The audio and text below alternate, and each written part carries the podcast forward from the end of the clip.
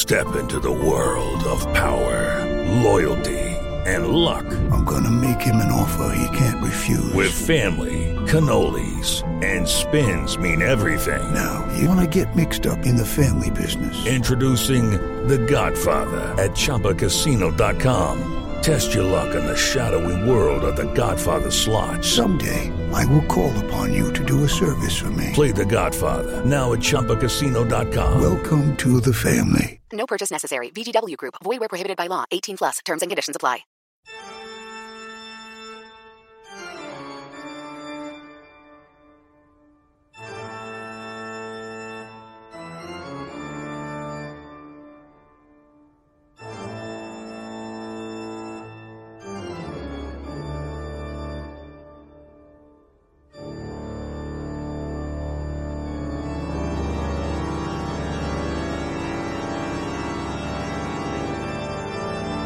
Greetings, dear listeners. This is Jonah Goldberg, host of the Remnant podcast, which is part of Dispatch Media, which also puts out the Morning Dispatch newsletter, the Goldberg File, and soon to be many other important products. I hate calling them products, but it kind of makes sense. Um, and uh, this week's episode, or today's episode of The Remnant, is brought to you by Earnest. More about them in a little bit. But so today we have a very special guest. We have, according to some out there, um, and I, am open to correction. Maybe we can get David Bahnsen on here to explain the theological, metaphysical stuff to me better. But my understanding is that in some Gnostic sects, the demiurge, it's not the creator of the universe who's the Almighty, but rather it is some sort of lesser force that creates a tainted and flawed world that is really the, in some ways the source of all that is twisted and bent in the crooked timber of humanity and why we can't have nice things. And fortunately, by whatever name you want to put to him, Mephistopheles, Beelzebub, Aquaman lover, uh, we have one of the latest uh, and greatest hires for the dispatch, uh, my friend uh, David French. David, welcome. Well, thank you. And there's something inconsistent between Aquaman lover, which is virtuous, and Beelzebub, which is not. They both fit under the rubric of wrong. Oh, oh, okay, okay. Um, no, uh, great to have you here. You are your first official day after a interminable period of unemployment of 48 hours. yes. Uh, was on Monday, yesterday, and now you are, I believe we're calling you a senior writer? Senior, editor? editor. Senior, I apologize. Come on, At- Jonah. I know, it's been a long six months. Senior editor at the uh, Dispatch, and the full list of your responsibilities we're going to be working out in the days and weeks ahead. But we are delighted to have you and welcome aboard. Well, thank you. I'm delighted to be aboard. Uh, it's, uh, um, you know, I, I'm just thrilled to get to work with you and Steve and get to know Toby. I, you know, he's one of these guys that uh, you'd always heard great things about. Yeah. And never met him. That's one of the things about uh, their advantages and disadvantages of living in Tennessee. Is you one of the advantages is you kind of get to see the Beltway from the thirty thousand feet uh, Right. altitude. The disadvantage is there's a lot of people that you hear good things about that you just never run across. Yeah, yeah. No, and that's true. Just sort of our line of work too, particularly since the dawn of the internet. It's such an intimate medium in some ways that you're you feel like because you've exchanged a couple emails with somebody or DMs on Twitter, Right. that they become your friends, and sometimes they actually do. Um, in the early days of National Review Online, there were a bunch of people who became sort of longtime friends who were just sort of my over the transom experts. I had like an air power. I would call. I'd all, always call them guys. Yes, I remember that. So I had a Middle East guy who actually turned out to be a very good friend of mine. Um, but I had an air power guy, I had a military guy, I had all these different guys, and you know, you, you had sort of relationships with them because you found them really useful. But um, but then you actually don't get to meet them for sometimes years at a time. Yeah, and it's yeah. weird. Toby's not that. Toby, for the listeners who don't know, is the third partner in the troika of the founders of the Dispatch. Um, he's been a friend of mine for a very long time. He was an executive at the American Enterprise Institute. Before that, he was a dean of admissions at Harvard Law School. which Pretty key is- position. yeah, it was funny when he first came to AEI like 12 years ago, before I came back as a scholar or a fellow or whatever you call me. Um, I remember introducing him to people and they were just horrified. It was, 'cause it was like, you know how long the conservative movement has been working to get conservatives in places like the admissions department at Harvard Law School? Yeah. Like AEI doesn't need another smart right winger. We really need a, a right winger over there. But Well, he served under Kagan, right? He served under Kagan, and um, and the he- the head of the admissions committee was Elizabeth Warren. Right. Yep. Um, and I won't speak for him about how he judges people, but, but I do find that lots of people like Kagan uh, Yes. as a person a, a great deal. Well, I was going to say that reminds me of a little bit of an obscure piece of Supreme Court history because um, Harvard Law School before Kagan came, which is that's when I was there, was terrible. Yeah. Um, the atmosphere for conservatives was miserable. This was the era of the shout down, the booing, the hissing, the you know, I mean the the kinds of messages that I would get in just like on paper, written out, scrawled out, and sent to me in my inbox because we had no email back then. People would call conservatives, employers, future employers, and try to get them to you know not hire them or fire them. I mean, this was sort of like pre-cancel culture Yeah. cancel culture, without Twitter. It was really, really toxic. Then Elena, Elena Kagan comes in, and I remember there was this moment where if I, uh, where she went to a Federalist Society meeting, I believe, and said, "I love the Federalist Society." She hired a more intellectually diverse faculty, and so when she was nominated for the Supreme Court, uh, there were people who are going to younger conservative lawyers who just graduated from HLS and saying, "We need a full-throated opposition to Elena Kagan." And a lot of them were saying, "No, don't think so." Yeah. You know, she actually made the school a pretty humane place for conservatives, and Yeah. there's more new, and there's also more nuance to her jurisprudence. Um, if you see a seven-two uh, First Amendment case, odds are she's one of the seven. Yeah. Yeah, she. So yeah, there. Obviously, I disagree with a lot of her jurisprudence, but it just reminds me that there's sort of more to the story with her. Yeah. I mean, my understanding is that there's less of the story to Sotomayor and more to the story with Kagan. But anyway, this is not how we planned on beginning. We played some scary music in the beginning because, again, listeners who are maybe not necessarily too deep in the weeds, though one of the things we love about uh, remnant listeners is their willingness to get weedy. Is that uh, you are the source for all that is wrong in Western civilization, Yes. according to a number of, of smart or uh, putatively smart people. Yes. Um, yes. Uh, so where does that? I, I have to admit, I have not continued reading. You know, what's the one past tertiary? Uh, but you know, it keeps going, right? There's Right. a half life to it, and Right. apparently now you are the champion of the forces of moral relativism. That's sort of where I checked out. Like, Yeah. like it's sort of, you know, the, the Air Bud, the first Air Bud movie was pretty good. Um, by the time the, all the puppies are talking and they're in space, I'm like, Yeah. I don't need to watch this anymore. That's sort of how I feel about a lot of the stuff. Don't forget about Satanism.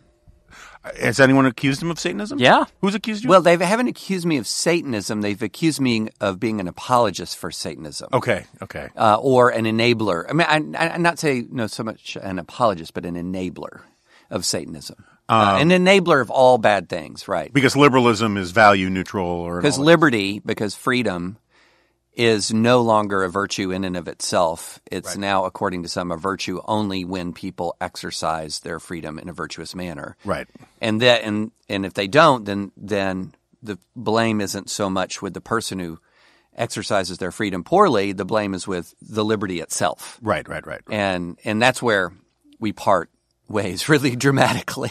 Um, side note: Have you ever actually looked at Satanism as a phenomenon? It's I, what I find fascinating about it is that they insist that basically Satan got a raw deal and his bad press. And actually, they believe in good things too. Right. Kind of takes all the fun out of being a Satanist, right? I mean, it's like you would think, like the whole point of being a Satanist is like to like own evil, but instead, there, it's another form of this sort of romantic anti-establishment thing where they like, they they think it's rebellious, right. but it's also believes in good things too, right? Right. Which is kind of like it really is having your cake and eating it. Well, and as with all isms, I think there's like different strands. So I think Sure. there's actually this group now, and I, I can't remember. It's not the Church of Satan, but maybe the Satanic Temple or something that is not actually doesn't actually believe in Satan. uh huh, They don't have a belief in anything supernatural at all. They have adopted that name sort of as a as a massive troll. I see. and then use that name to get a ton of attention and they'll seek to put a monument up in a public space or have and what they really are is more akin to like the cult of reason Uh huh, from the French Revolution. right. Um, so yeah, I mean, even Satanism contains multitudes. Um, you ever watch Parks and Rec? yes. Oh yeah. Yeah. my one of my favorite episodes, in part is it so chimes in with my hatred of pragmatism, is uh, philosophical pragmatism. Um, there's a cult that once ran Pawnee, Indiana, in the 1970s, and they worship uh, a magma spewing lizard god named uh, Zorp, and they constantly believe that that he's going to come back and melt the planet, and then he doesn't, and then they have to do the math again to figure out when he's going to come back. And most of this is from an uh, esoteric reading of like some management book or something like Right, that. Anyway, but they call themselves the reasonableists Yes, I remember. because I remember. they think that that way no one would dare criticize them because no one wants to seem unreasonable. Yeah.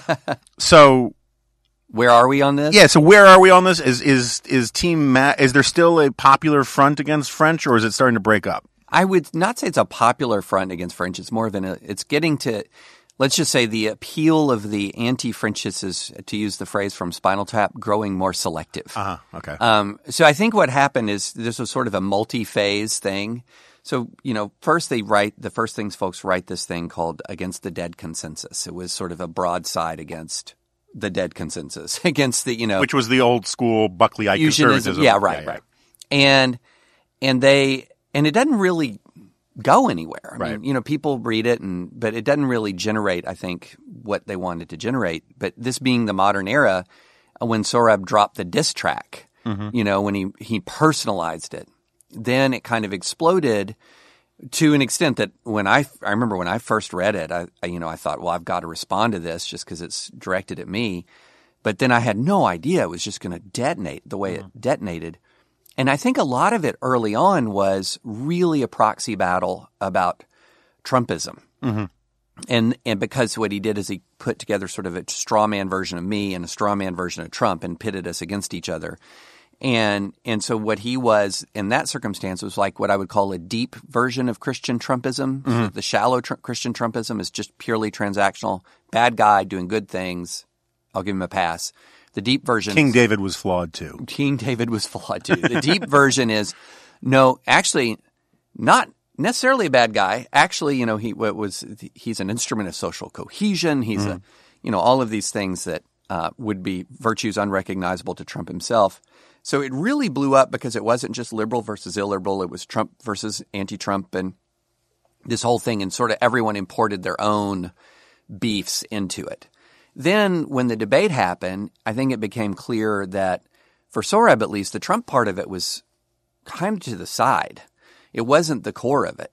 And so immediately when Trump's not the core of it, it's going to sort of shrink in its mm-hmm. appeal and is much more sort of, no, really, actually, when he talks about Constantine, he really Yeah. likes Constantine. And then it sort of began to devolve to the third stage, which is, well, now we're going to have um, a bunch of people on Claremont publications just writing screeds uh, against liberalism itself in sort of blunt uh, and and often highly deceptive ways. Um, and this is where the moral relativism point comes in.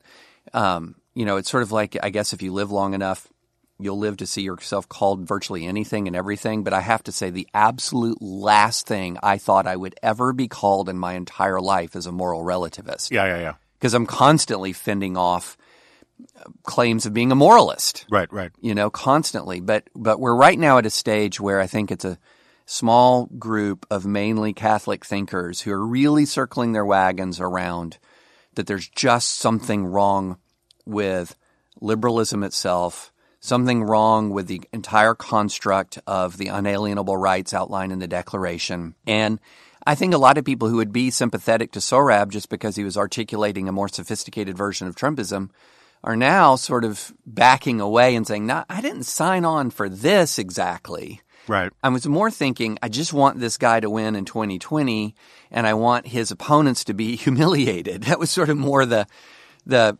stage one version of it. Yeah, I mean, I mean, as someone who has spent a lot of time in the, the deep, deep weeds of conservative intellectual history, I wrote the foreword to this book. ISI a few years ago reissued "What Is Conservatism," which is this famous collection of essays. It's got Hayek in there. It's got Buckley. It's um, got Bo- Bozell, the scene, the elder. Yeah. and it's basically this argument between the sort of it's the it's it's sort of the Federalist Papers for fusionism. Yeah. And um, um, and so part of the thing is, is that what I find so remarkable about all of this is how, how much amnesia is going on among these people. I mean, like, there is nothing that Sohrab is arguing of any major consequence that isn't what Bozell Sr. argued in the 1960s, where, and they found, you know, the Bozell Sr., for people who don't know, was Bill Buckley's brother-in-law. Um, and at one point, he basically splits off from the National Review crowd and starts a magazine called Triumph. Is that what it was, Jack? Yeah, Jack is nodding. And it was the exact same argument that, you know, virtue needs to be coerced, that, um, you need a system that rein- that cares about everybody's soul, whether they choose differently or not. And it was the exact same argument. And I've always argued that Frank Meyer's fusionism stuff actually doesn't work that great as a coherent philosophical construct. Right. But as an explication of sort of where our culture is and what our cultural norms are and what liberalism actually applied means, Yeah. it's pretty spot on, right? Yeah. And and this is something that um uh, I'm going to forget his name, but there's a great essay I wrote about it in the G file about a month ago. Um, wrote for National Affairs um, about the differences between liberal theory and and liberalism applied. And Right. like when we talk about liberal nations, Canada, United States, England, France. We're talking about classical liberalism here for people who maybe missed it. Um, there are all sorts of things that we do as a country that actually can't be sustained by Locke, right? Like Yeah. federalism, a Bill of Rights. There's a lot of that stuff that can't be found in liberal theory, um, or at least in the or- original liberal theory, but is at the heart of what we think of as liberalism. And so the irony, I think, is, is that you have all of these nationalists who say, no, we have to really emphasize culture. We have to emphasize that we are a people. This is Yeah. part of the argument that Rich Lowry makes.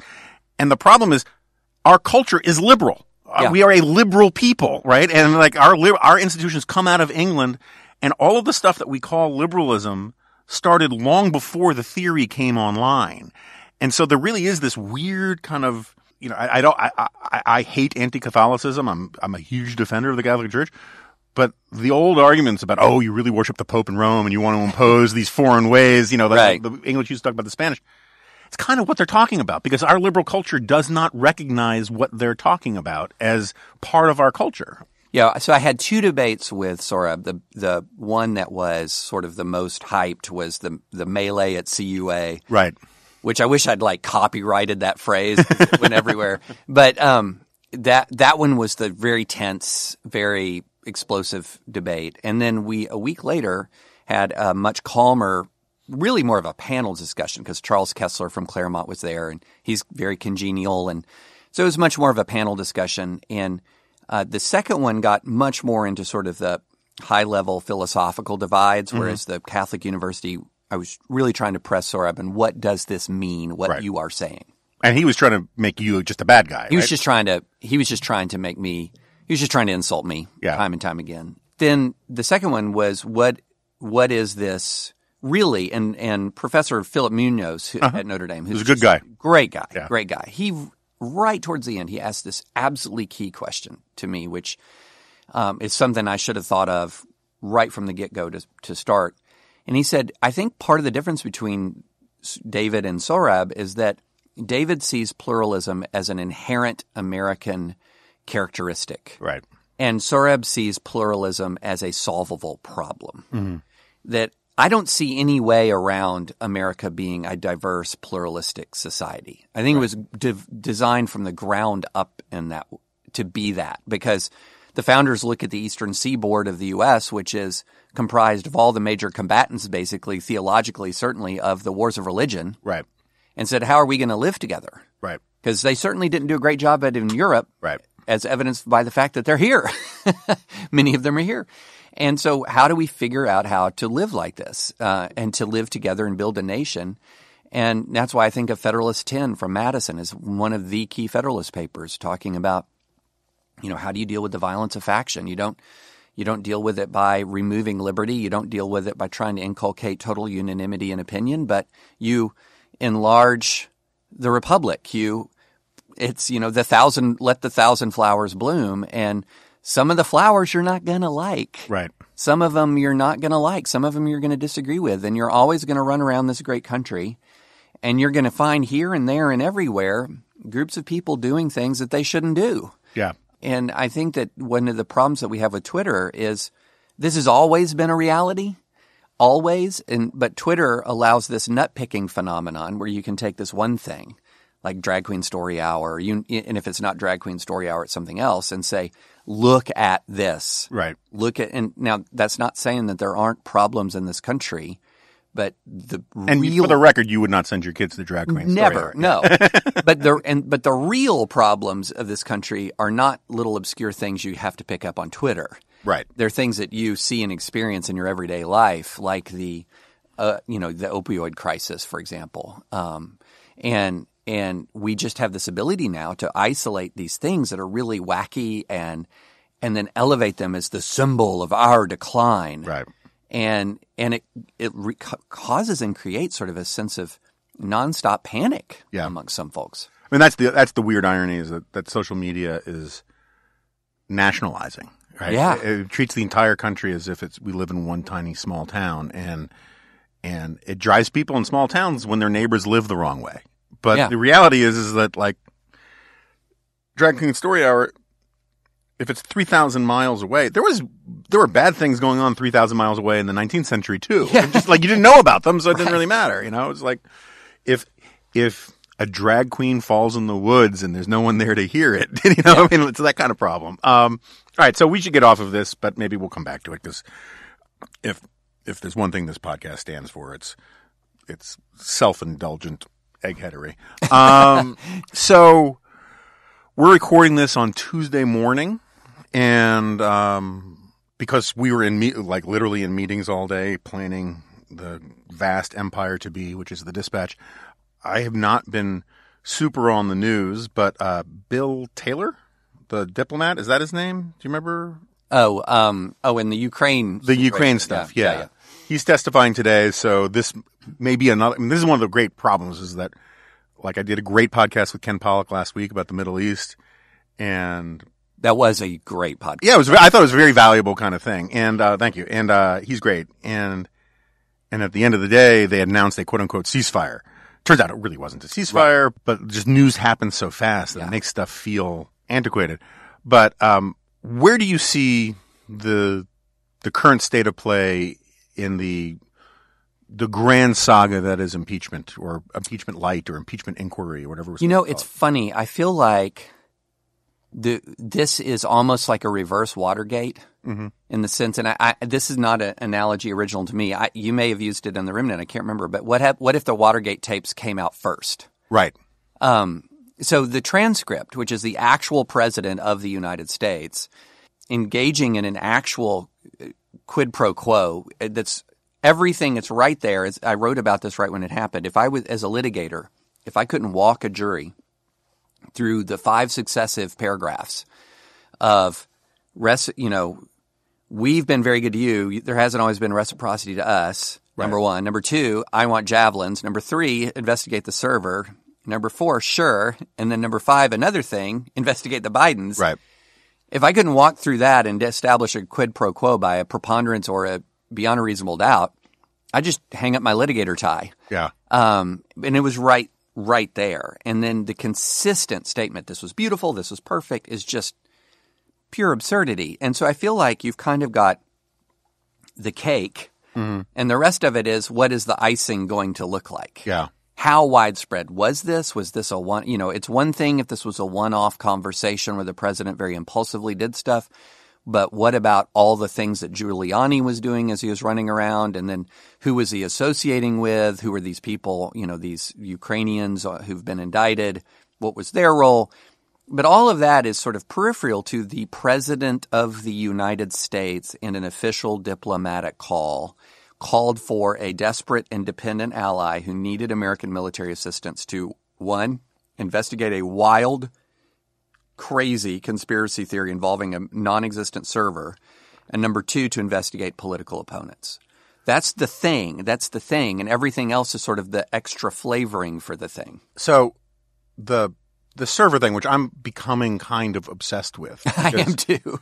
because um, Mulvaney, who I actually kind of liked personally, and I know a little bit, and um, I always thought he was, you know, he is not exactly um General Mattis.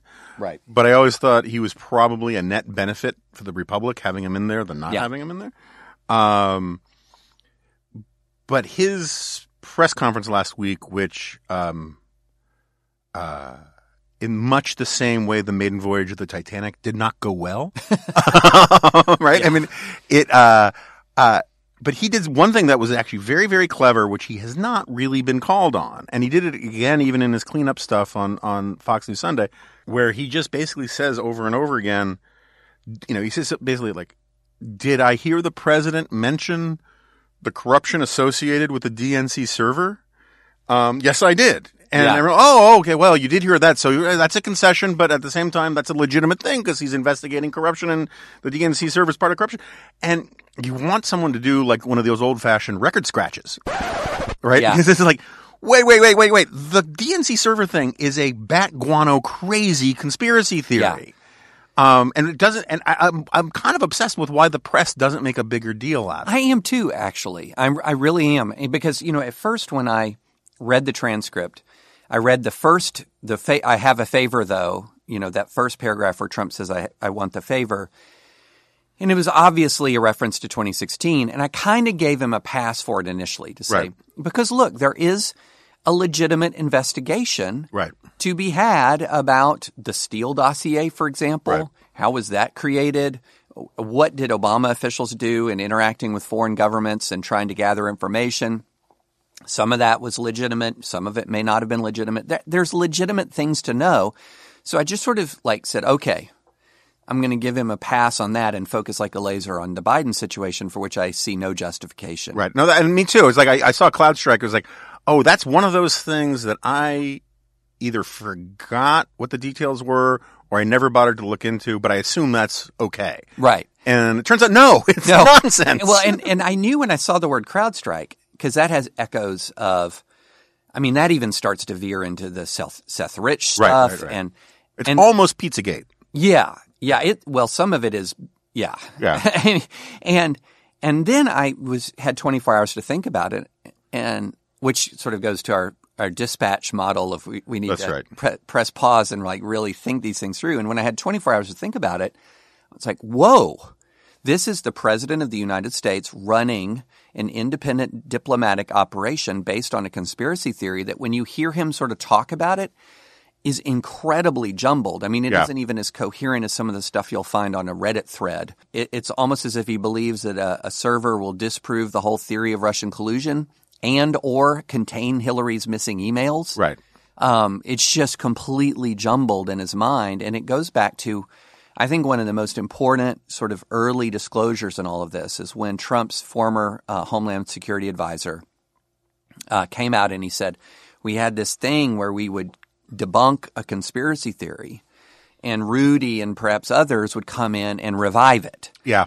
and this was going back and forth and you know that war an internal war against a crazy conspiracy theory uh, i think is one of the underlying stories of this whole thing and it's not a one-off in a lead up to a phone call Yeah. it's a months long campaign that ultimately ended up involving Rudy running around the uh, the world conducting conspiracy based diplomacy. Yeah. In the beginning of the administration, there were all these stories about how Bannon or Bannon esque figures, you know, or maybe even some people who didn't have hooves and bat wings, um, coming sneaking in around Mattis and McMaster Right. and these guys, and giving you know gateway pundit style nonsense to the Yeah. president. And the president has this this profound ability to believe any arguments that he thinks make cast him in a positive light, right? I mean, like someone got him Kurt Schlichter's column about how the Kurds weren't with us at Normandy. You know? Right. I mean, like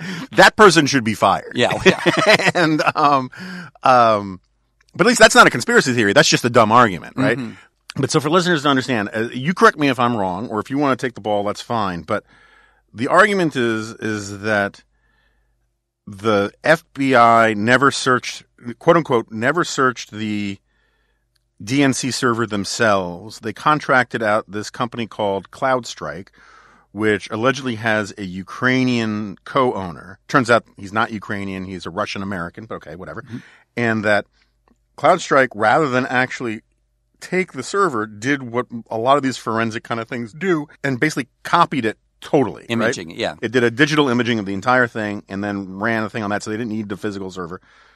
And but Trump believes that this was part of the cover up and that the actual server was then absconded with and brought to Ukraine. And it's sort of like the crate at the end of Indiana Jones, right? and if they could just find that, all the answers are there because it turns out that the Ukrainians framed the Russians Right.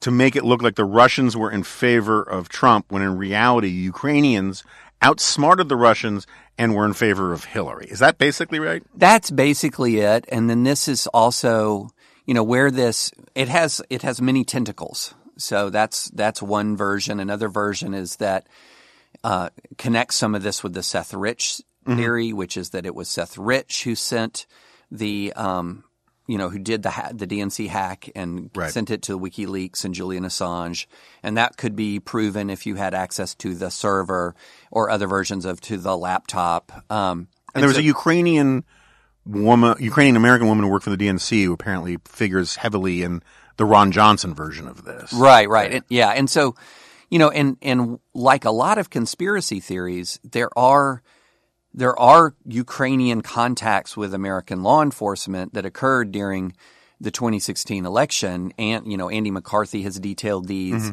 And so there's, there are, um, you know, the, some of the information about Manafort, for example.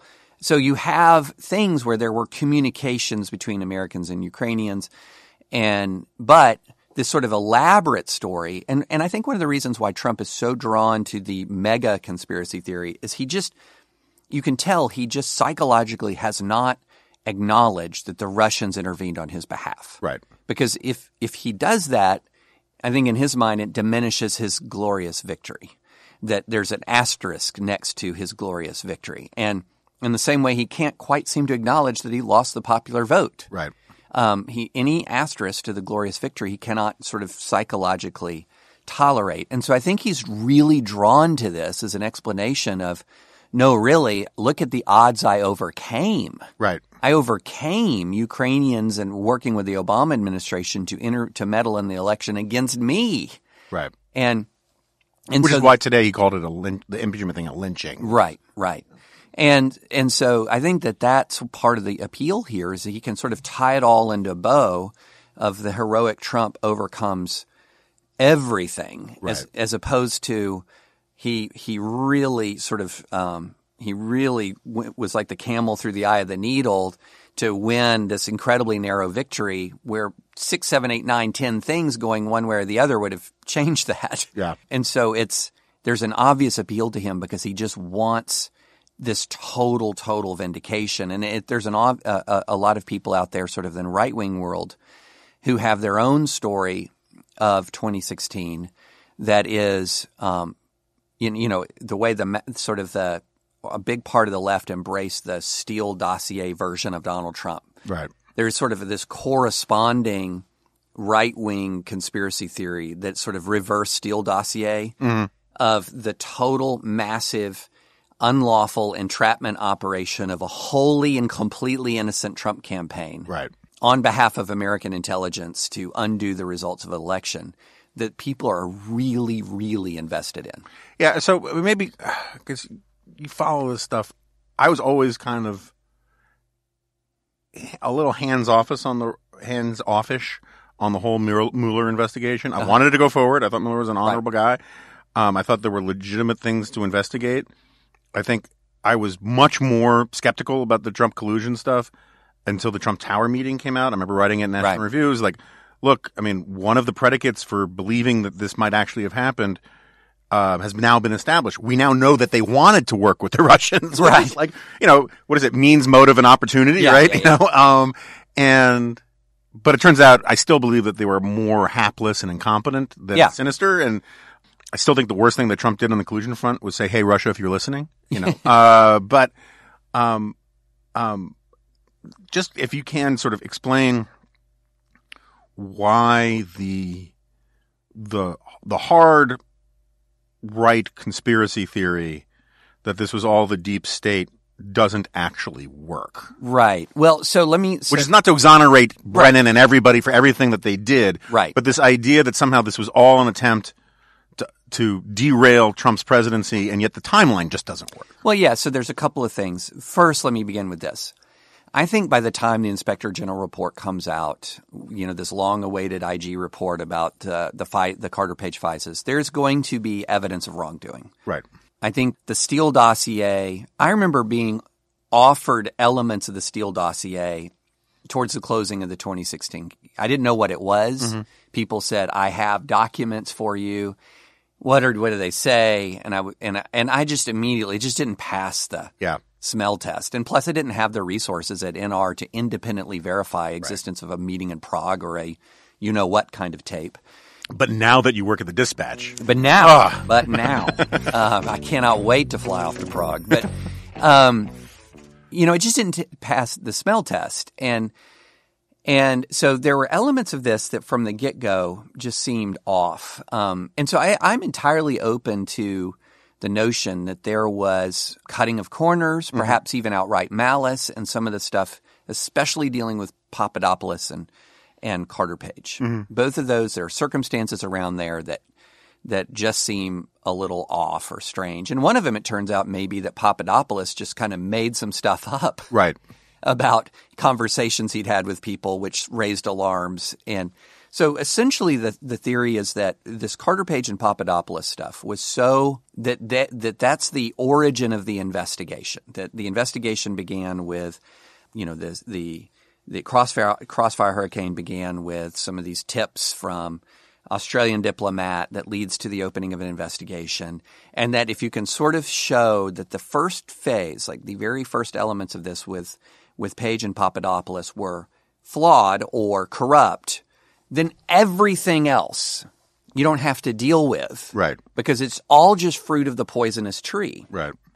But the problem here is the Pa- Page and Papadopoulos were minor figures at all times. Right. The core, the heart of the complaint against the Trump campaign involves major figures like Manafort, like um, Don Jr., although not formally affiliated with the campaign, longtime, you know, a friend of Trump, Roger Stone, and and I've yet to hear a coherent theory as to why uh, it's the FBI's fault, for example, that Manafort was sharing internal polling data overseas, Right. or why Roger Stone was trying to open an independent channel to WikiLeaks, or why Don Jr. would say, if that's what it is, I'd love it Right. about meeting with a Russian in an email that says I've got official Russian information. And so th- each Also, of Manafort, just for the record, has worked with some of the most grotesque dictators and Yes. evil regimes of the last 30 Yes. years. He's Yes. a bad person. Yeah, and it's almost as if the theory seems to be that if not for the Page Papadopoulos stuff, Right. none of this would ever be known. Right. Nobody, even though we would be conducting a counterintelligence investigation of Russian activity in the election, that what none of this would be known. None, it, Right. it doesn't make any sense. The other thing that about this that has always been a little odd to me, aside from the fact that the core fundamental misconduct on the part of the campaign had nothing to do with Carter Page and nothing to do with George Papadopoulos. The other part of it that's really interesting to me is you hear you have this incredibly nefarious, far flung plot of entrapment that is not going to come out during the election itself Right. And is only going to come out after the election when the only way to remove the president is either 25th Amendment, which is not going to happen, or impeachment and conviction when after the election there was a Republican House and a Republican Senate. And, and people then haughtily have said to me, well, don't you know what fire insurance is, David? fire insurance only occurs when there's a fire. But you know what insurance is? Insurance means you're, it's coming to you Right. you're going to collect if you have the fire. The idea that this was something that you could collect upon if there was the fire is absurd. Um, there, there, it, it, I've never thought, I've never seen a conspiracy to influence an election that didn't leak before the election. What actually leaked before the election All hurt Hillary. All hurt Hillary. Right. I mean, well, one the one was not a leak. It was the formal announcement by the FBI that they're reopening the email inquiry, which I tend to believe had that announcement not been made, she pr- probably wins. Um, and then the other one was, you know, people are angry at McCabe, rightly so, for deceiving investigators and un- improperly leaking to the press.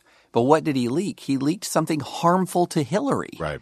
He leaked that the FBI investigation into the Clinton Foundation was still ongoing in defiance of Obama administration wishes. So here you have the FBI making two disclosures, one really, really big that dominated the news, another one somewhat big that at least didn't pass unnoticed, harmful to Hillary. But the deep state is unified in its desire to keep Donald Trump from the presidency. You know, I, I'm very willing to believe that there was misconduct. Absolutely. There has been misconduct. Yeah. There has been misconduct revealed. But I think what we have to do is we have to put it in perspective. There was misconduct revealed by the FBI. There was misconduct revealed revealed in the Trump campaign. Yeah. No, it wasn't active collusion, but as you said, they tried. Yeah. They tried, and I don't understand why people give them a pass on that. So I mean, also there's just there's this thing. Like I, I hate pulling. Well, you know, I live inside the Beltway, so therefore I know things that Right. you don't know, right? And, and often people who live outside the Beltway tend to know things I don't know. I mean, so Right. but but there are things that if you've been, just been doing politics stuff and living amongst these people for this long, and just following these kinds of things closely, you it becomes very difficult to buy into most conspiracy theories because conspiracies require a level of competence that uh, is very hard to find in Washington, and the idea that like, I mean, I still have memory. You know, my wife worked for DOJ on 9/11, and you know was part of Ashcroft's team for the first for the first four years of the Bush administration. The inability to get the FBI and DOJ and CIA to work together facing a terrorist threat from people who literally killed friends of theirs, you know, Right. like, was hard enough. Yeah. The idea that you're going to have these interagency, this interagency cooperation as if everyone belongs to Hydra Yeah. to break the law is just it's people think that oh well that's they, they, they apply hollywood values to this stuff and they think well that's just how it works is they have a cup of coffee together and they they both don't like trump so therefore they're going to risk their pensions their careers uh, maybe risk going to jail to do something incredibly complicated that is almost impossible to keep secret When everyone thought Hillary is going to win anyway. when everyone thinks that Hillary's going to win anyway, right? And so I mean, it just it it's that kind of like soft conspiracies, I believe, right? Where like there's one or two people who are doing bad things, but like big conspiracies, they're just really hard to believe. When I've been around a few big sprawling federal investigations in my life, going all the way back to, you know, just even like being on the periphery of stuff when I was interning for the U.S. Attorney in the Organized Crime Division in Boston, back when organized crime in Boston was a big deal. So I'm s- sort of floating on the side, like in this meaningless, insignificant intern, looking at a trial play out. That's this, you know, going on to uh, in in in military, being involved in some big investigations, you know, and so and then covering and evaluating and and litigating tangentially around big issues like the Tea Party litig- the Tea Party uh, scandal. I've sued the federal government over the Tea Party scandal, and and one thing that I have found is that in big sprawling federal uh, investigations, there's typically one or more actors, bad actors. sure. And so if you look at if you if you dove deep into say a big sprawling mafia investigation, you're going to find a suppression motion here where the government violated the Fourth Amendment rights of uh, these mobsters. You're going to find a suppression motion here where they did this or that. So a lot of these cases, by the time they come to the public, when they're presented for public view, the judge, the judicial system has already shed them uh, of all of the misconduct. Like a lot of the misconduct has been sort of expunged by legal process, and so then it's sort of fought on a more or less fair basis in court. Sometimes it's not. Sometimes you find out prosecutorial misconduct after the fact, mm-hmm. but but I am very used to these big federal investigations where here and there you see misconduct, mm-hmm. incompetence, malice, absolutely. But the idea that this, as you say, this sprawling multi agency investigation, which get over it, y'all, it was going to happen anyway because of the counterintelligence necessity Right. of investigating Russia interference. It was going to happen. It had to happen. But the idea that if I can prove that Papadopoulos, there was something wrong with the Papadopoulos and Page one, two, that then all of this, all of this should have never come to light. That's, you know, that's just, I mean, you could, you could sit here and you could prove to me beyond a shadow of a doubt that Papadopoulos was entrapped and that the Carter Page FISA was corrupt to the core. And it doesn't change the fact that Don Jr. took the meeting, that Roger Stone tried to open a channel to WikiLeaks, that Manafort shared polling data with Ukraine. It doesn't change that fact. Right. And it doesn't change the fact that, you know, the Mueller report, which Trump loves to cite as exonerating him, spent hundreds of pages documenting the myriad ways the Russians tried to influence the campaign uh, or influence the election. You can't have it both ways. You can't say that Mueller was absolutely right when he didn't find evidence of, you know, collusion, but absolutely wrong to document for hundreds of pages the extent to which Russia tried to meddle in the election. And the idea that somehow Mueller just entirely missed the Ukraine, you know, behind the Ukrainians behind the curtain that were Right. really doing all of this. It just, you know, it, and, and, but there's this, it's this frame of mind that you get where people get a, a sort of literary narrative in their head and then they reverse engineer from their conclusion the the dots that they're going to connect to make it seem plausible and i just it just never it never works out that way Right. you know Right. all right so we should hear a few words about earnest our our sponsor today do you have student loans refinancing them with earnest could save you money or lower your monthly payment and it only takes two minutes to check out your rate online. A little financial relief goes a long way. Student loan refinancing with Earnest can help you pick a monthly payment that fits your budget so you can breathe easy today. If you're still paying the same rate you were when you graduated, odds are you could reduce your monthly payment and save big. Even if you have refinanced before, with today's low rate environment, most people can save by refinancing again. Earnest is the easiest way to refinance your student loan, saving time, saving you time and money. Checking your new rate is easy and fast. To start, complete a few questions online. It only takes about two minutes and you'll get a personalized rate estimate all without affecting your credit score. If you qualify, Earnest offers customizable loan terms and no fees. You can even combine private and federal loans. Imagine having one single monthly payment with one low rate. Already refinanced a loan? No problem. You can still be eligible to lower your interest rate again. Um, Plus, the internet loves earnest customer service. They're rated 9, 9.4 out of 10 on Trustpilot, so you'll always get the support you need. So, start saving today.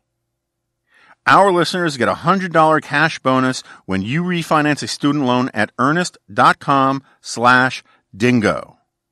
That's a $100 cash bonus when you refinance a student loan at earnest.com slash dingo. Go to earnest.com slash dingo today. Terms and conditions apply. Okay, we should, we don't want to get in trouble with the FCC. Um, so we should do a little equal time here and talk about the, uh, the Democrats who, so my, my position for a very long time is that if you look at the math, Trump can't win, but the Democrats can lose. Um, and they're proving me right.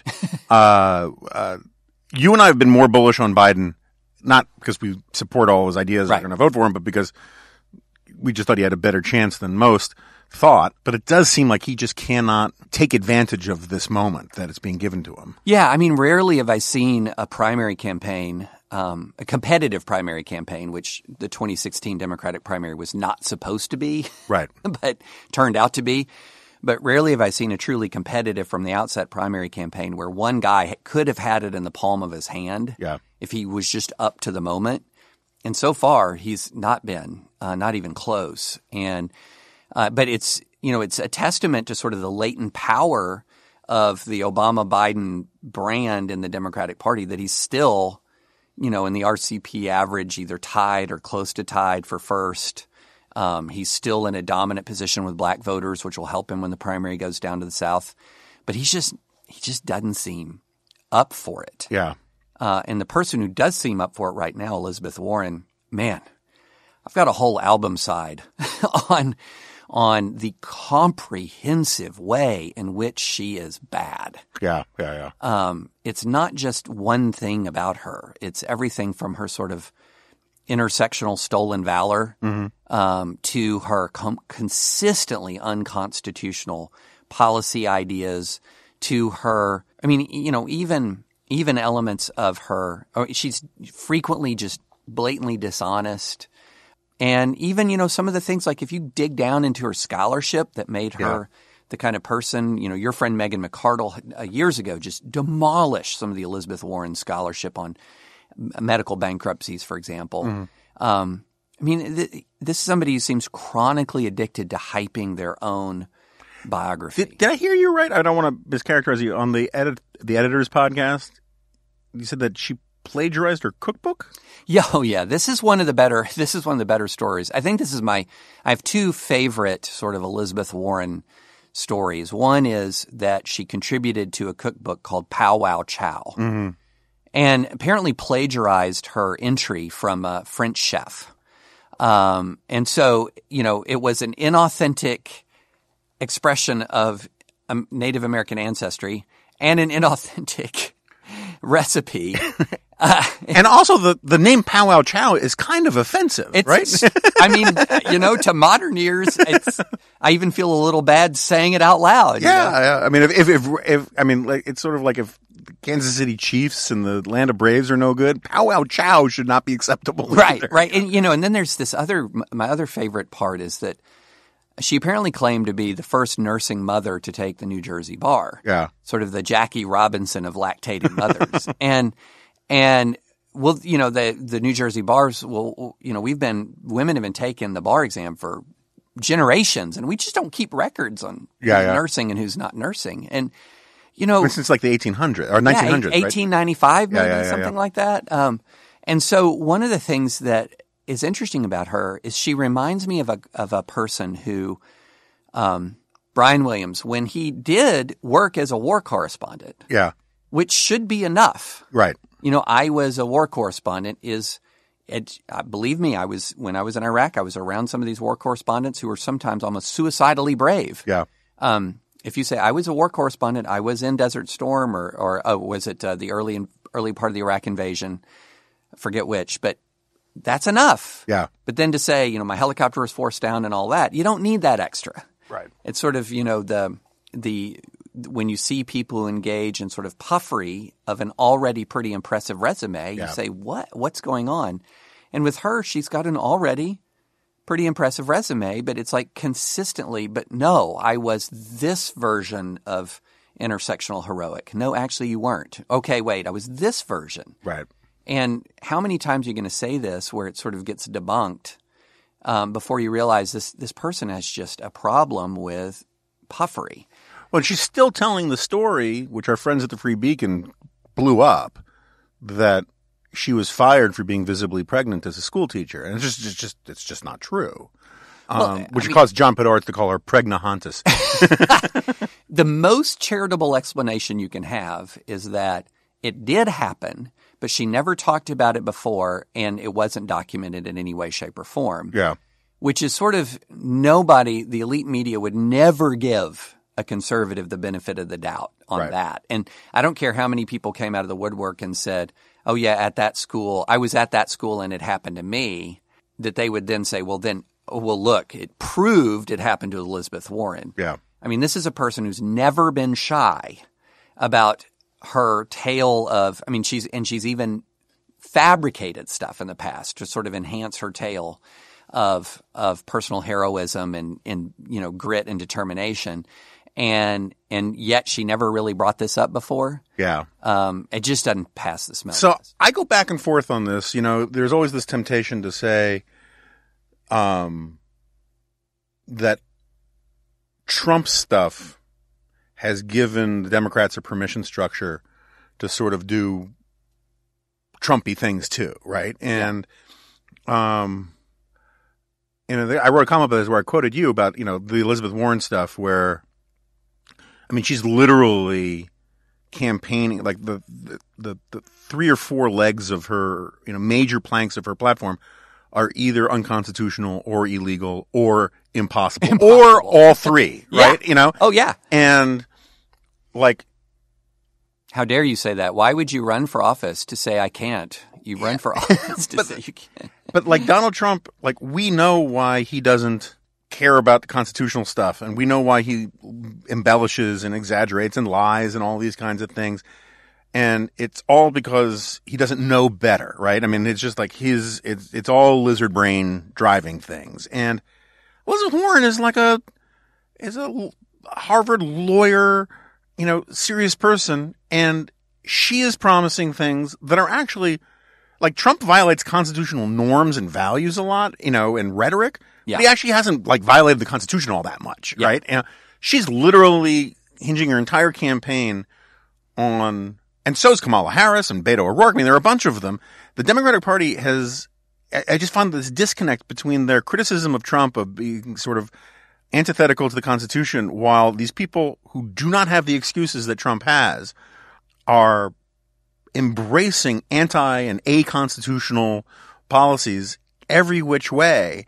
And the only thing that worries me is that like conservatives who complain about it, it's very difficult to do in the Trump era. Right. You know. Um. Anyway, I just it, I find it it's a it's a weird Gordian knot, and I haven't Yeah. figured out how to deal with it. Well, and what ends up happening is you have this sort of thing where Trump apologists will call out Elizabeth Warren on this, and they have no standing to do it. right. So all that the Warren people have to say is, well, what about the emergency declaration? What about, and you know, so everyone's what abouting at each other relentlessly. And, but I, I think, I think the Native American stuff is much more important than a like that the, the media wants to sort of push this aside. But I- really think this is an important insight here because look, I was a law student in the early 1990s she came to HLS when I was at 2L. That school was in the middle of a massive controversy over the fact that it had no women of color members of the faculty. Um, a leading professor had just essentially exiled himself in protest. There were consistent protests on campus, occupation of administration buildings. When I was a 1L, the uh, the the four white guys got uh, tenure offers, and the campus, after a uh, African American woman had not received a tenure offer, I believe the year before, and the place just melted down. Anybody who was there from 91 to 94, like I was, or 90 to 93, or in that range, knows the place was a was people were at each other's throats. There was a, an article, I think GQ or Esquire back in the early 90s. You can Google it and find it called Beirut on the Charles, mm-hmm. talking about Harvard Law School at the time. And so in comes Elizabeth Warren with a biography of being a Native American. And she knows what that, she knew what that meant. You cannot in any way, shape, or form um, be a sentient law professor in the late 80s and early 90s and not know what it meant to list yourself in a directory as a Native American. I Yeah, mean, yeah, yeah. it, it, and so you look at that and and then Harvard's oh it had nothing to you know her her her professed ethnic identity had nothing to do with it. Yeah, right. Yeah, yeah. I mean, yeah, right. And and so what I feel like that establish what we have here is a pattern of really blatant opportunism. And she has seen an opportunity in the Democratic Party to sort of lock down this sort of woke uh, space that Bernie Sanders really created in 2016, which is one of the reasons why a lot of Sanders people really don't like her Yeah. and lock this down. And one of the ways you lock this down right now is by just out, um, you know, by just sort of having the plan that is more ambitious than anybody else's plan, and then sort of from the commanding heights of your fabricated moral superiority, sneering at everyone else Yeah. for being not, you know, not having enough ambition for the American people. And then if she gets the nomination, mark my words, unless the polls are 10 points apart, unless she feels like she's just sailing through, she's so opportunistic. She's not going to let anything, a little thing like all of the plans she's previously announced to keep her from the White House. Yeah, yeah, yeah, yeah, yeah. I mean, so Mo Elleithee was on here, who's former DNC spokesman, and um, um, he's now at Georgetown. He's a good guy and um, Hillary guy, and he makes the case that the way to un that you know there's there's this fight among Democrats about whether the old model of running to the left in the primaries and to the center in the general, whether that's dead, right? Right. And there's a lot of reason to think. I mean, like Obama never ran to the center in 2008 because his strategy was to change the composition, the demographic composition of the electorate so that um, he didn't need to do that. And in fact, doing that would have been a problem because what he was trying to do was activate more young people and Yeah. And that's what Ted Cruz wanted to do. Remember, he was going to activate 10 million uh, white rural voters who had just tuned out politics, and it turned out Trump did it. Yeah. And um, and so the theory is is that Elizabeth Warren's going to be able to do that, or that Kamala Harris or Beto or whatever. I mean, Beto, what a sad figure Beto is. But um, um, I just don't. I, I get it. I get the argument. I think it's bad for the country that this is the operating model for both parties now.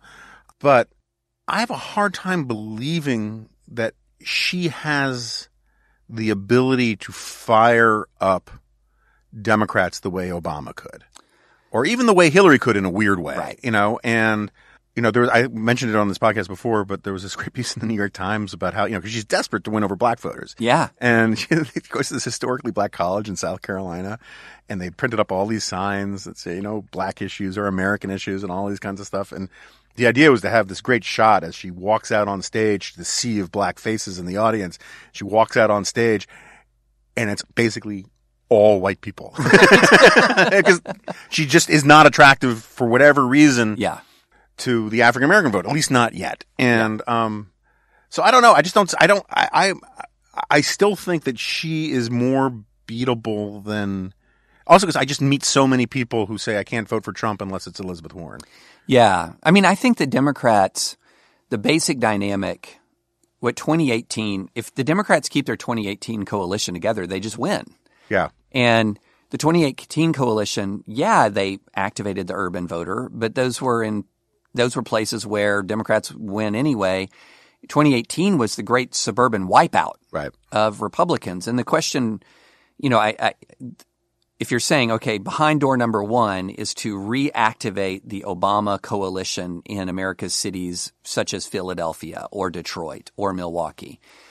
If that's behind door number one as a strategy, it would seem to me that nominating somebody who had that incredibly uh, powerful appeal to black voters would be one of the ways to do it. Yeah, yeah, yeah. And I, I just don't see that as Elizabeth Warren. Um, then d- door number two, and that's where that's sort of the no compromise progressive vision of win. You just turn out people in Philly, Detroit, and Milwaukee, and the same numbers that that Obama did in 2012. You win this thing, and that and and just win over just a few disaffected white working class voters. You win without compromise Yeah. okay, that could work. I mean, it could work. I mean, the, the you know, the you were talking about who who mobilizes voters. Maybe Trump mobilizes voters Right. for the Democrats. It, so it could absolutely work. You know, another model that says, "Hey, we had a recent election. It just happened." Where we wiped out the Republicans and their former and many of their former suburban strongholds, and how about we not nominate somebody who is going to take a middle class family and and say, what I vow to do to you is to raise your taxes and eliminate the health insurance you like. Right. That seems to me uh, unnecessarily risky on the part of the Democrats. Yeah. And and for the sake of a, a policy that wouldn't even get enacted anyway. Like that's not happening absent some sort of massive recession or Trump meltdown that's so obvious so close to the election that it triggers some sort of wave that nobody is currently anticipating. Yeah. So, you know, that's that's what's so puzzling to me is the Democrats are sort of opening this vulnerability for the sake of essentially virtue signaling a series of policies. And I hate to overuse the term virtue signaling, but when you're when you're signifying that you're going to put into place a policy you know you can't put into place, Right. it's sort of doing it from the standpoint of saying this is what kind of person I am. Right. That's almost like textbook. Yeah, yeah, yeah. No, it's also it also smacks to me of sort of the way kings of different faiths would pronounce on obscure issues of theology that are unprovable in this life as a way to sort of get to rally populations. I mean, the th- you literally need to if you confiscated everyone's talking about about Elizabeth Warren's, you know, two cents above your first fifty million dollars ta- wealth tax. It's Yeah. going to pay for. She must spend that money ten times over, right? And the thing is, as Brian Riedl pointed out on this podcast a long time ago, uh, you could literally confiscate all of the wealth of the top one percent, and it wouldn't come close to paying for the Green New Deal and so and Right. Medicare for all. And by the way, the wealth tax is almost certainly unconstitutional. and it's also probably unconstitutional. And she has no excuse to propose. I mean, like again, Trump has an excuse. Um, I hate to excuse him for it, but it's, at least there's an explanation that It's you, an- yeah. you know. Ignorance is not an excuse; it's an explanation. right, right, right. And that's one of my big complaints about our culture is that we confuse explanations and excuses. Yeah. All right, so this is going to be around for a million years. This topic about the primaries and all that. Um, we're running along on time. Uh, did you see the Joker? I did see Joker. What did you think? Okay, so it was a movie that in the moment I thought two things at once. This is a pretty amazing work of cinematic art, Yeah. and I'm not having fun. Yes, I think that I think that is the correct take. Yeah. Yeah. Uh, after it was, I, after I slept on it, I thought it looked, I, I liked it better, Yeah. uh, just because I kind of appreciated the the Joaquin Phoenix performance more. I appreciated the the the, and I don't want to spoil any part of the ending, but I appreciated how the ending made me question what was real and wasn't real, and um, and I, you know, again, the Joaquin Phoenix performance was what I liked about it. He wasn't trying to be Heath Ledger. Right. It was a totally different version of Joker. You Yeah. just take the Heath Ledger perform, and in a, in a way, it was almost like a I'm putting the Heath Ledger performance in the history books as that's just that's his. Mm-hmm. Nobody's going to try to do that. Nobody will ever do that. Let's leave that for Heath Ledger, and I'm going to do this whole other Joker Yeah. And and that's what made it I think so impressive. It was just a whole other Joker, but man, it- It's a grim movie. whoa, Yeah, and so I mean, I think I talked about this briefly with Jack before, but um, you ever watch the TV series Gotham? It just I've parachuted in it. Yeah, it's really not bad. Yeah. um, I mean, it's it's you know, it's, I'm not shocked it never won any Emmys, Yeah. but um, but uh, uh, they have a lot of ambiguity about who the real Joker is, Mm-hmm. and there are all these characters you think are going to be the Joker, and it turns out they're no, they're an inspiration for the person who turns out Yeah. to be the Joker. I kind of feel like, and I'm hanging this on very little, but the movie Joker, the the Joaquin Phoenix Joker, he's not the Joker. He's just Joker. Yeah, And I kind of feel like if they're going to develop this storyline, that he ends up be- that the Joaquin Phoenix character ends up being the inspiration for the actual Joker because the age mismatch between Bruce Yes. Wayne and the Joker is a problem. yes, And the fact that this guy has zero fighting skills yes, and you know, like there was always something about the like the Heath Ledger Joker that was or the comic books Joker that there was there was some hint I always thought that like he had a certain amount of immunity to pain or Yeah. something like that. There's nothing that's going on there about that and he's this Joker's actually not even that good an athlete. He's just No. like, you know, so it, there's a there are problems with it. But it was, you know, it, Pod John Podhoretz, he says it's a the movie's a mix between The King of Comedy, which have you, have you ever seen? Mm-mm. Another very dark movie, very good but very dark movie, yeah, where Robert De Niro basically plays the Joker character, Right, right, right. and uh, um, and Taxi Driver. yeah, It really was about 1970s New York. This was Yeah. not Gotham. yeah, Um, so I thought it was interesting. I'm glad I saw it. I was impressed by it. It kind of remi- you ever see The Master that that movie about Scientology that they couldn't Yes. say it was about Scientology? yes. It reminded me a little bit of that. Um, ultimately, it's just not a fun time at the movies. No, no, no. It was.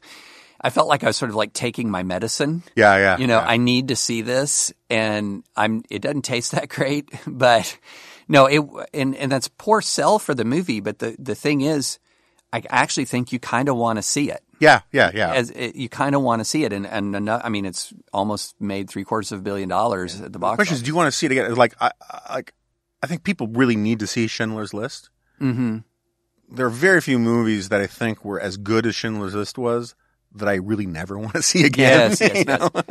Well, I also think this is a movie for, like, if you're going to want to see it, if you're kind of a comic book nerd, yeah, yeah, Because yeah. because you sort of have to see an iteration of the Joker, and as iterations of Joker go, this one is really compelling and captivating. Yeah. But I agree with you. I, I the whole time in the movie, I was sitting there thinking, as it unfolded, this guy isn't the Joker. Right.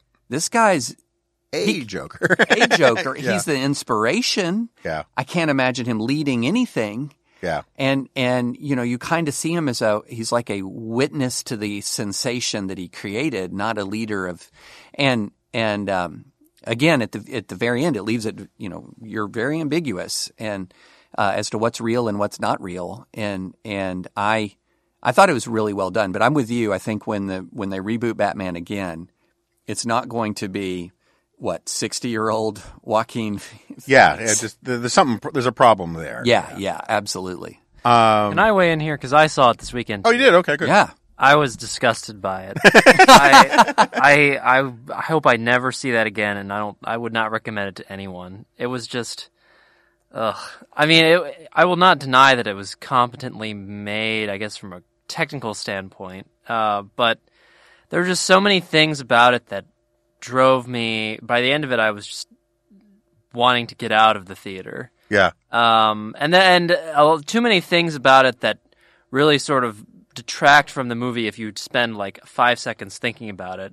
And that's excusable for like Aquaman or something, which is just eye Everything is candy. excusable for Aquaman. It's got a giant squid in it and Atlantis, and those are two things that will allow me to enjoy any movie. yeah. But there are neither of those things are in Joker, so I can.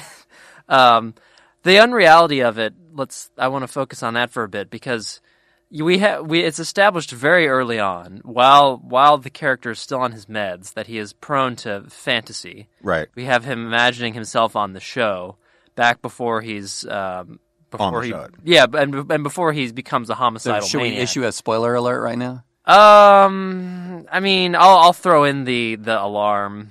Okay. Uh, we have an alarm for this. Uh, it will be. It'll. People will hear it. Um. So we see him imagining himself on the show early, and it's in a more like wholesome way, I guess, or whole, to the extent this character can be wholesome at all. And then at the end, um, when he's on the show, he says that what's happening is exactly how he imagined it would be. And then things go like ex- exactly as he wanted them to go in his now like corrupted, perverted state. And uh, then he like has an extended conversation with a talk show host who is speaking to a confessed murderer and no one around. Uh, Trying to arrest him. yeah, the, the producer who is already skeptical of this to begin with is just kind of like, okay, I guess I'll just let this keep going.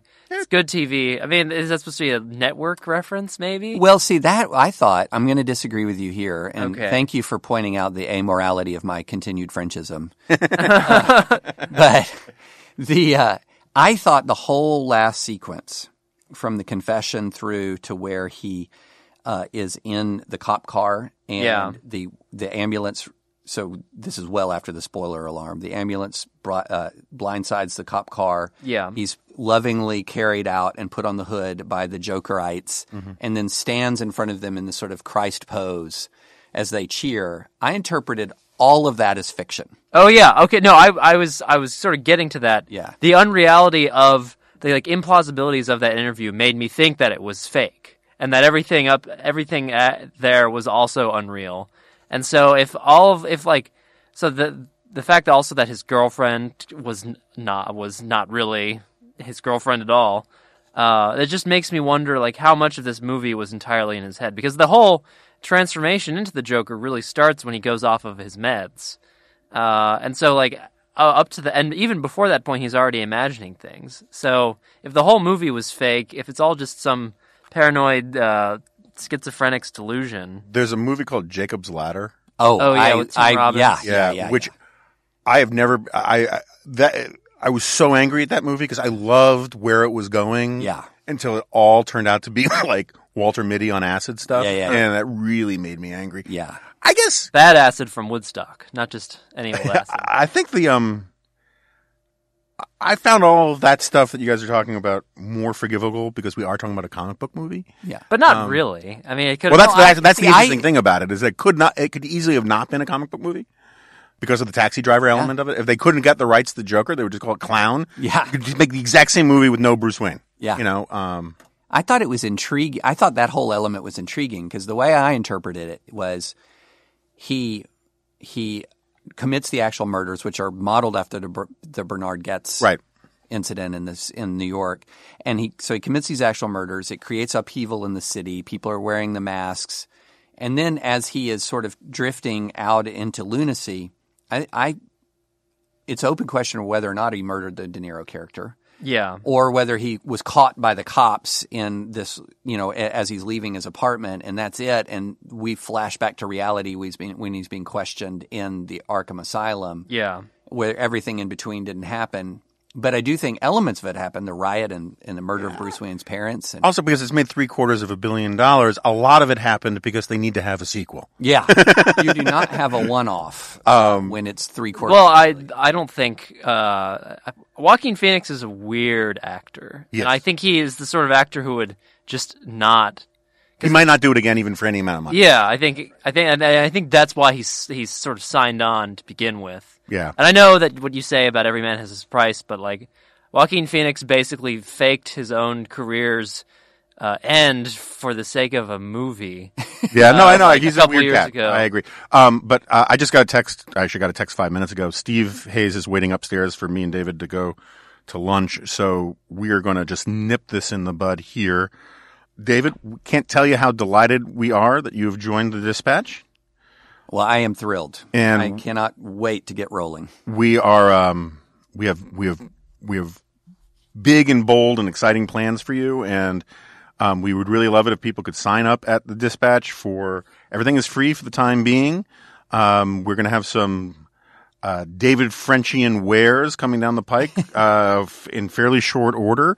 Uh, you don't want to miss any of them, and we are ramping up the morning dispatch to oh, I think five days a week pretty soon. And the G file is going to be more frequent, um, although we haven't quite figured out the schedule there. And uh, you can um, follow us on Twitter at at the Dispatch or at uh, Jonah Remnant for this this fully functional podcast. And um, thanks again to David. Thanks again to everybody, and I'll see you next time. Frankly, my dear, I don't give a damn.